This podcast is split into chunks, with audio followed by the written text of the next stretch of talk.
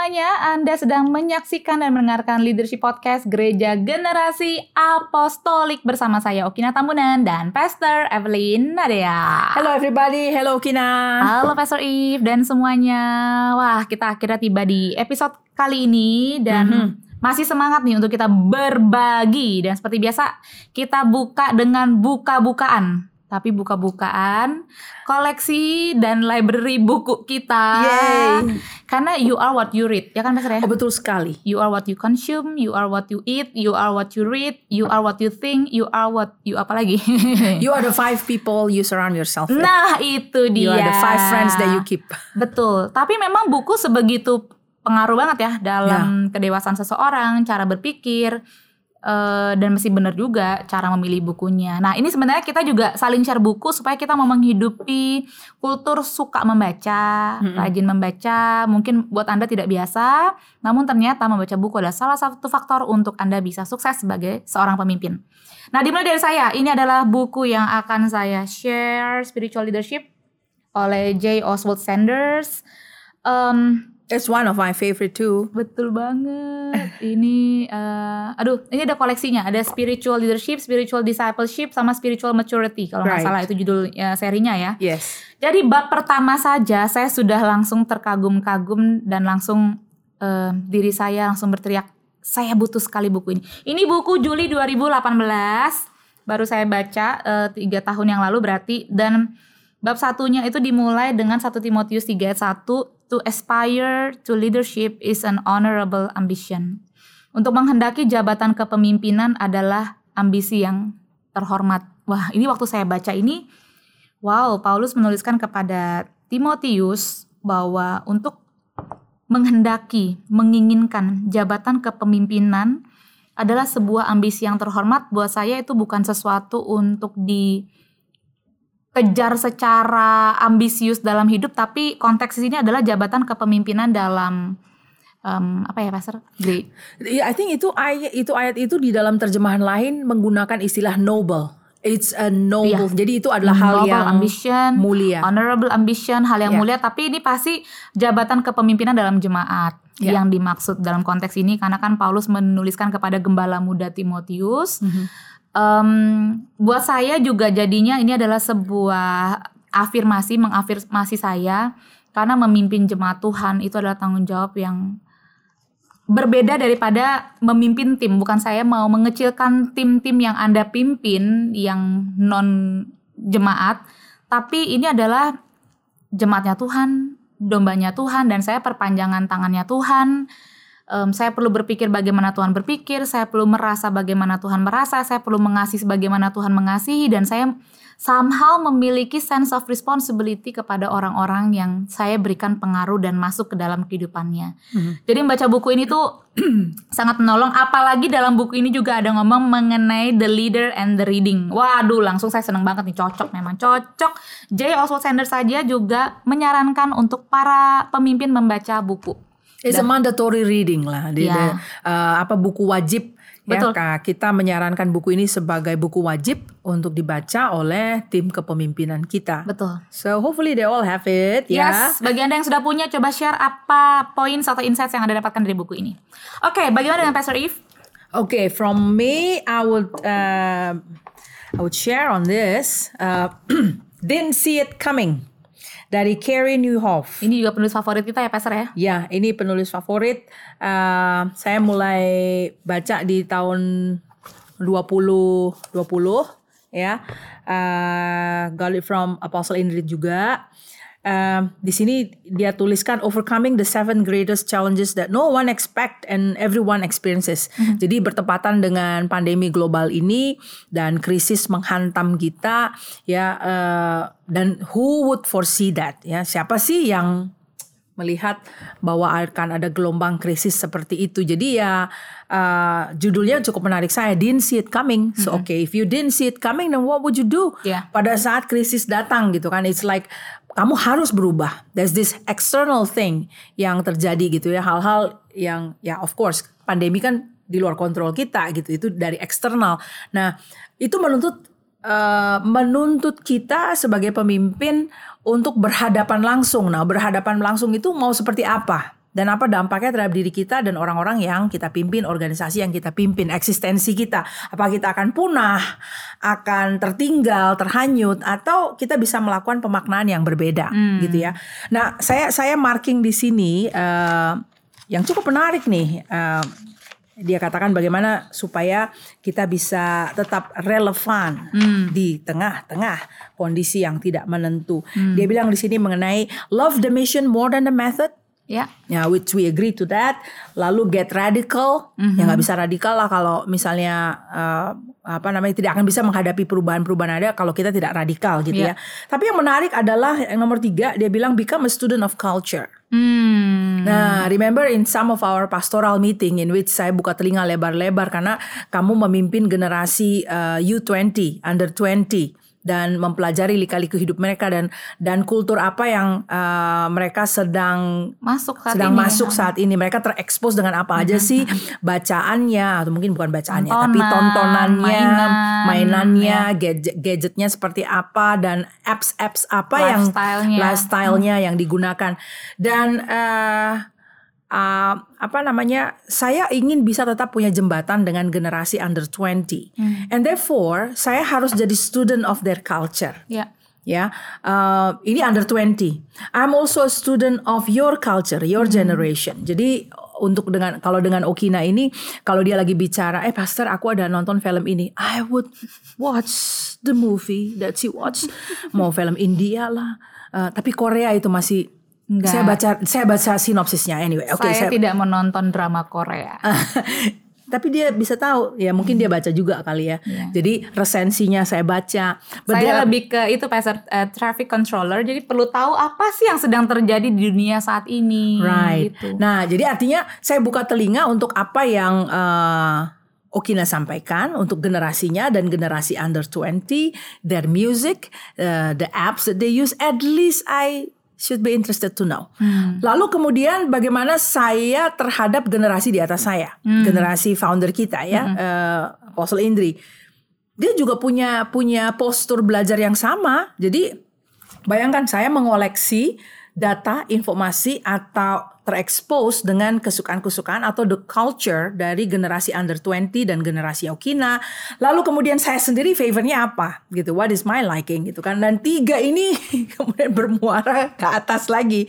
Jadi beliau juga ambil postur yang sama yang membuka diri untuk uh, untuk mau mendengar, at least telinganya terbuka untuk mau mendengar. Ya. Lalu kemudian dipilah-pilah mana yang kemudian beliau bisa uh, bisa gunakan dan kadang-kadang kita nonton sama-sama. Jadi nggak heran nih kalau dulu ya sebelum pandemi uh, Apostle ini bisa ikutan nih bareng sama kita nonton Transformer lah, Ke bareng. kita ke bioskop bareng. nonton Finding Dory Ah, nonton Finding Dory, eh, lalu kita makan bareng-bareng di restoran yang sebetulnya lebih cocok sama under 20. Iya. Usia di bawah 20. And dia duduk di situ. Baru-baru ini kita ajak makanan Korea ya. Eh, Oh, iya, iya, iya. Jadi kita waktu itu nanya dia kira-kira oke nggak ya? Jadi ikut aja makan bareng-bareng kita. So artinya Iya. di rumah ini eh, makan makanan u- Korea di bilangan Jakarta Selatan kita membuka diri untuk bisa eh, menjadi student of eh, culture dan nggak main-main ini memang diupayakan direncanakan dan disengajakan intentionally forged Tapi gitu ya memang itu adalah tanggung jawab setiap generasi, Pastor. Betul. Bahwa setiap generasi Anda punya tanggung jawab menjadi jembatan antara dua generasi. Kayak saya perlu menjadi jembatan antara generasi Z dengan generasi X dan boomers gitu karena saya di generasi milenial dan Pastor If pun juga seperti itu punya tanggung jawab menjadi eh, jembatan untuk generasi milenial dan Gen Z dengan generasi boomers. Seandainya kalau setiap generasi memiliki pandangan seperti kita ya Pastor, pasti kita benar-benar akan hidup rukun sekali. right Ya. Carrie menyampaikan bahwa to stay relevant itu poin yang keempat dia bilang surround yourself with younger people Betul? And betapa bahagia saya bahwa di dalam jajaran tim kepemimpinan kita we have some early Iya, 20s multiple leaders ya. Kita punya di tim saya sendiri saya punya pemimpin yang belia ya usianya masih early 20. Hmm. Itu sudah duduk langsung berinteraksi dengan saya senior leadership. Lalu di in your in your team ya ini second uh, layer saya dia dikelilingi oleh pemimpin-pemimpin yang usianya uh, belasan tahun and they're leading. Ini adalah student leader group gitu ya uh, dan mereka leading gitu they are influencing their generation dan apa yang kita praktekkan di rumah ini um, ya itu adalah praktek-praktek yang tepat Ya. untuk bisa uh, stay current gitu ya Mungkin relevant. istilah yang tepat adalah generational intelligence ada di sana tulisannya ya Oh, di iya, Wikipedia. betul sekali. Jadi itu adalah salah satu kepandaian untuk bisa bekerja antar generasi. Antar generasi. Mantap. Oke, saatnya kita menjawab pertanyaan-pertanyaan kritis. Ini, uh, oke dari saya dulu ya. Iya. Mesti kocok-kocok gitu juga ya Iya. Ini menentukan soalnya. Oke. Apa nilai-nilai pen- paling penting yang kamu demonstrasikan sebagai pemimpin? Wah, kita ngomong mengenai values. Values. What are the most important values you That you demonstrate, demonstrate. as a leader? Authenticity. Mesti jadi otentik. Ya, eh, saya punya teman buat dia value-nya adalah harmonisasi. buat saya adalah otentisitas. Jadi be yourself karena memang em, saya tahu sekali rasanya tidak melakukan em, sesuatu di- mengerjakan sesuatu yang bukan saya. Itu memang gak enak banget rasanya nggak fit kayaknya dekat tidak cocokan tapi begitu saya melakukan apa yang saya apa yang passionate, dirimu? apa yang diriku Iya. Wah itu enak banget. Dan akhirnya kita pinter jadinya di area itu. Right. nggak perlu merasa bodoh nggak perlu merasa useless. Dan tidak ada kompetisi di situ. Tidak ada kompetisi. Betul banget Pastor Eve. Itu saya suka sekali. Nah jadi mungkin yang pertama adalah hmm, originalitas originalitas Em, jadilah dirimu tapi juga tidak menjadikan itu sebuah excuse untuk tidak mau bertumbuh jadi jadi versi terbaik dirimu Iya, dan itulah pertumbuhan. dan itulah pertumbuhan. Jadi kompetisinya sama versi terbaik. Betul. Ya. To be Sampai the best version of you. saya waktu itu sampai karena saya suka merenung ya, hobi merenung. Ya. Em, apa meditasi, meditate, reflecting. Saya sampai waktu itu pernah bikin sendiri lah video dan tulisan bagaimana ya kalau diriku dengan segala kemuliaannya mengunjungi aku di hari ini. Dan dia menceritakan sebenarnya your best version is like this dan apa yang saya masih lacking. Jadi Hmm.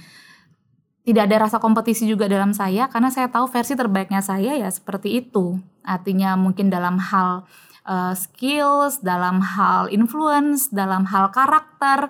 Nah, ini adalah versi terbaik saya. Jadi em, itu mungkin salah satunya yang saya juga perlu secara konsisten mendemonstrasikan sebagai pemimpin dan nilai penting lainnya adalah keinginan untuk mau belajar dan bertumbuh. Saya tidak suka status quo. Saya saja kalau melakukan hal yang berulang-ulang kayaknya ada yang salah deh. Kenapa ya ini selalu seperti ini? Jadi ada rasa untuk pasti ada yang lebih dari hidup ini.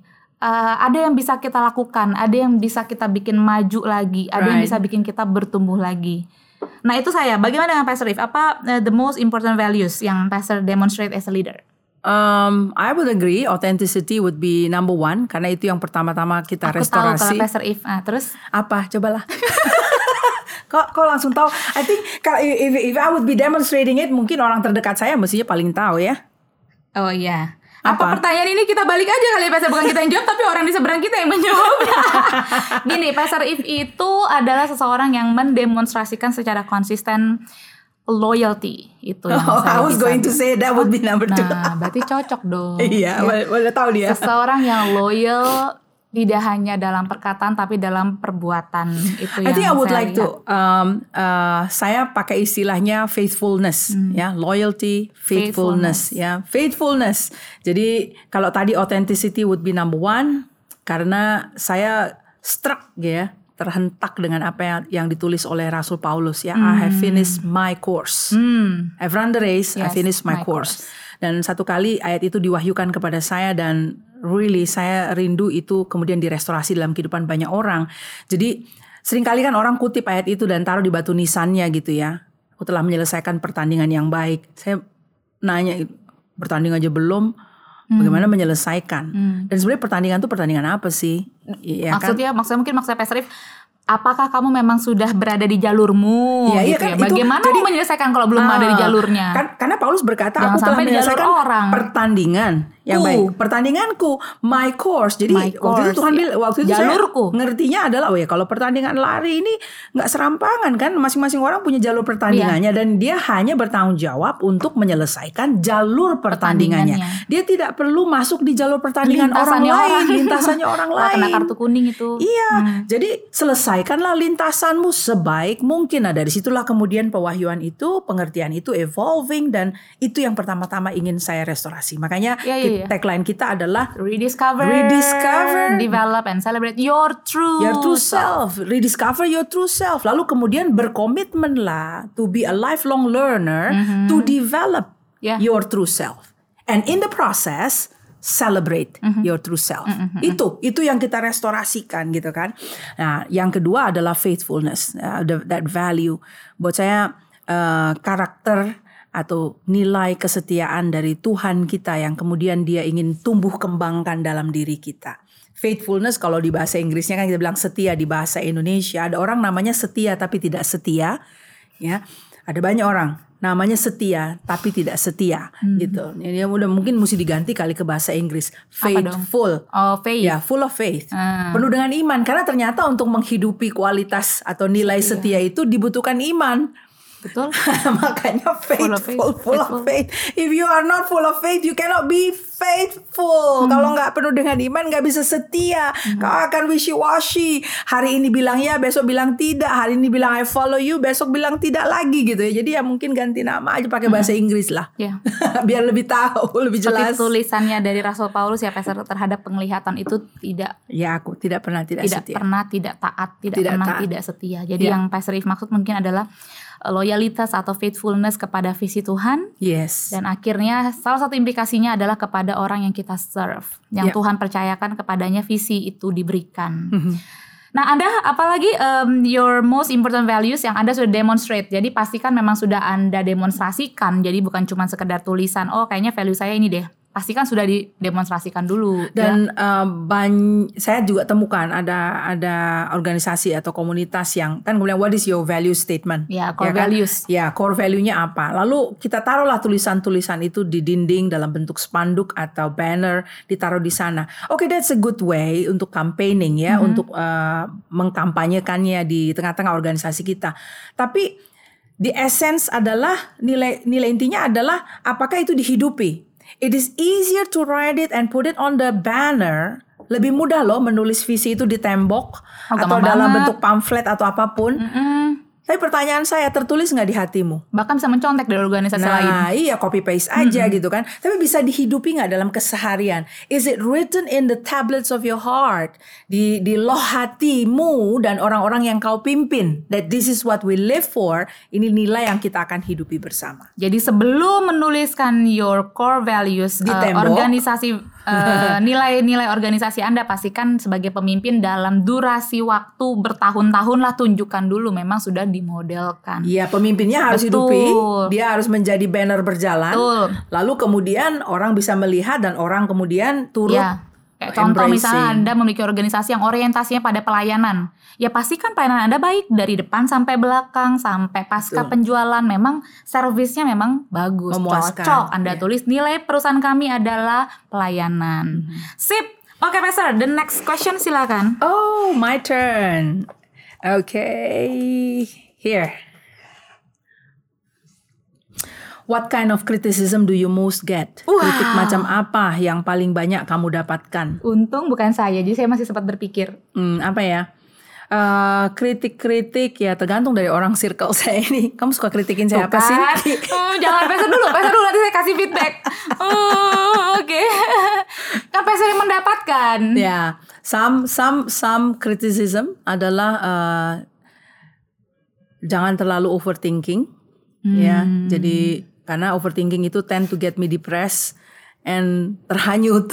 jadi jaga-jaga diri ini, jangan terlalu panjang pemikirannya dan terlalu kompleks gitu ya. Bo lebih sederhana aja boleh nggak sih gitu. Terima kasih Tuhan sudah reveal. Hanya Nah, mesti kamu- kita mesti compliment each Iya, other. kamu kalau mau tambahkan yang lain juga boleh. Iya. Iya, silakan lah. Sudah Nggak tadi. tambahkan ke aku gitu. Tadi sudah. Oh gitu ya, itu Iya, ya. Kan baru kejadian kemarin. Makanya akhirnya saya hadirkan pemikiran yang lain supaya Oh, tidak iya. terlalu larut dengan pemikirannya Hmm. gitu. Ada lagi yang Pastor? eh itu ya paling ya overthinking jadi bisa overwhelm. So beberapa kali ini yang muncul karena mungkin makin semakin banyak yang kita pertanggungjawabkan em, skenario lalu kemudian pemikiran-pemikiran perencanaan-perencanaan jadi banyak dan saya bisa lihat multiple layering gitu Iya, ya. iya, iya. Dan itu kadang-kadang sering kali sih bukan kadang-kadang bikin capek juga ya. Hmm. So my good faithful advisors di sekeliling saya akan bilang sudah pastor berhentikan dulu boleh nggak? Nggak usah jauh banget mikirnya dan skenario nya multiple begitu. Karena belum tentu juga benar kan. Ya Iya. Udah Pastor udah udah ngomong kok itu yang tadi. Gitu ya. Oke, kalau saya nanti boleh diperbaiki ya Pastor. Istilahnya zaman sekarang adalah cemiu. Apa itu? Correct me if I'm wrong. Oh cemiu. ya kan disingkat. Oh cemiu. oh, cemiu. Ya Aku itu lagi bilang istilah Alkina, cemiu. Ya, correct me if I'm wrong. Jadi em, biasanya saya dikritik tapi tidak secara langsung kali ya. Orang kayaknya agak hati-hati juga ngomong ke saya kecuali memang udah benar-benar deket. Terlalu to the point kali ya. Oke. Terlalu to the point, akhirnya orang jadinya merasa dibully. Jadi merasa dibully dan saya merasa emang tadi pembulian. Jadi kayak merasa dirundung. Oh, itu bahasa- Perundungan. Itu perundungan. Iya, jadi kayak merasa dibully em, karena em, buat saya ya keterbukaan itu juga yang saya ingin hadirkan. Kalau ada hal-hal yang tidak perlu dipoles-poles, kenapa tidak disampaikan secara langsung aja? Kalau ada yang saya tidak suka ya saya mau ngomong. Kalau ada yang saya yang menurut saya perlu diperbaiki, perlu dievaluasi, saya akan ngomong juga apa adanya. Tapi mungkin saya juga perlu belajar untuk di masing-masing personality itu seperti apa cara menyampaikannya. Polesannya terlalu banyak gitu mestinya. Oh nggak ada polesan malahan. Iya, Iya. maunya kan seperti itu. Makanya di awal-awal kepemimpinan saya satu tim sama Pastor If, Pastor If itu pernah bilang saya baca Timotius sama Titus gitu sebagai seorang muda. Ya udah, saya baca aja. Jadi bekalnya langsung aja dari Iya. surat Rasul Paulus kepada Timotius Dan dan, Titus. Titus. Bacalah itu nak, Ya, gitu kan. karena mungkin kayaknya Pastor udah melihat juga kali ini kayaknya ada potensi-potensi. Perundungan, merundung. Iya, kan saya tidak sadar mungkin saya ngomong ternyata ada orang nangis di jalan sambil naik motor atau waktu tidur malam-malam ternyata kata-kata kata-kata saya menyisa di alam bawah sadarnya. Iya. Padahal bukan itu maksud saya. Maksud saya adalah mengkoreksi perilaku dan sikap bukan mengkoreksi pribadinya orangnya atau identitas dalam Tuhan. Siapa saya yang mengkoreksi identitas dalam Tuhan kan? Ya, koreksi adalah koreksi pekerjaan. Betul. Tapi tidak meng, me- apa, mengundermine atau merendahkan Hmm. identitas diri orang tersebut. Atau malah tidak berarti saya tidak mengasihi orangnya. ya, tidak sayang sama orangnya atau benci orangnya atau melihat dia rendah. Tapi ya ini bagian yang saya perlu belajar sih, especially yang saya belajar kepada orang yang usianya lebih tua.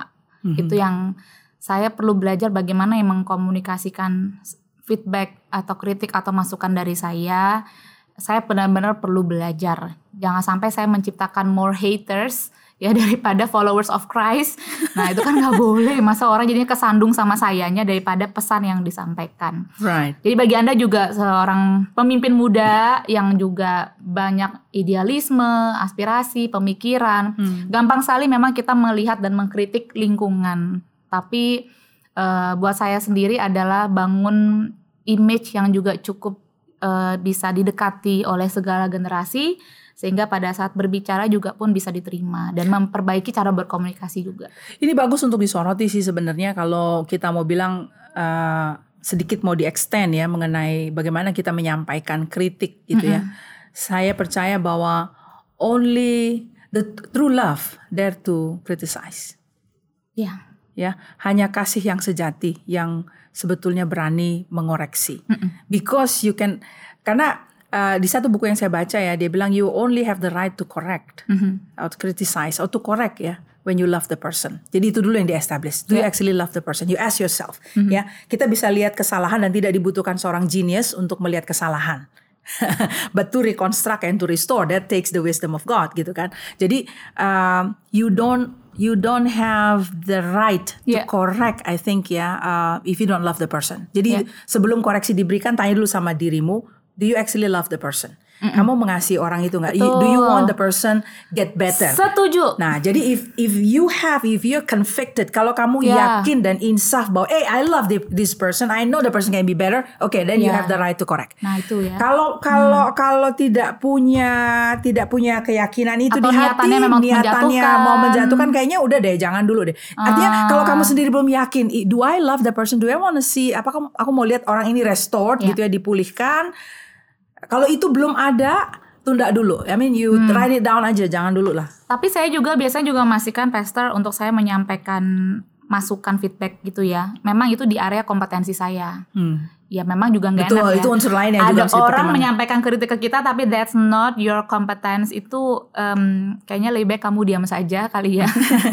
Karena saya lebih baik mendengar dan buka telinga lebar-lebar pada orang yang memang kompetensinya di area situ. Saya pasti akan lebih respect orang itu rather than yang tidak tahu apa-apa tapi memberikan feedback atau kritik. Jadi memang dunia kritik-kritik ini em, perlu kita cermati dan soroti secara dewasa. Jangan sampai anti kritik juga. Oh iya dong. Jangan juga sampai akhirnya terlalu membuka diri dan kritiklah aku. Akhirnya nggak pernah bertumbuh juga karena terlalu personalize segala kritikan orang-orang yang nggak bisa juga ada drive untuk mau bertumbuh. Jadi perlu cukup balance, Balance. dan perhatikan siapa yang anda izinkan untuk menyampaikan kritik. Haters akan selalu ada. Hmm. Ya Pastor ya, Pastor udah punya? Ada dong. ada lah itu Ki. Ada ya kayaknya. Iya. Setiap pemimpin kayaknya akan punya karena And whether you do right, there will always people hating you. Betul, Yeah, katanya for doing right. kalau mau lebih banyak orang yang suka sama kita jadilah penjual krim. krim. Ya. Ya, tapi kalau mau punya orang-orang yang mengkritik Anda jadilah seorang pemimpin Hmm. karena itu adalah makanan kita. Kritik dan feedback adalah makanan seorang pemimpin. Baik, ini kayaknya kita perlu tutup ya, Pastor. Alright. Eh, Bagi Anda juga yang em, merasa ini adalah pertanyaan yang penting untuk Anda ajukan pada diri Anda, area apa yang Anda sering mendapatkan kritikan? Siapa tahu itu memang adalah area of your ignorance. Hmm. Nah, perlu diperbaiki Ya. dan lakukan evaluasi perbaikan secepatnya. Kita akan lanjut lagi di episode berikutnya tentunya dengan buku-buku yang lebih menarik untuk kita ulas dan juga pertanyaan-pertanyaan kritik yang akan kita bahas. Jangan lupa share pembelajaran Anda. Oke, bye-bye.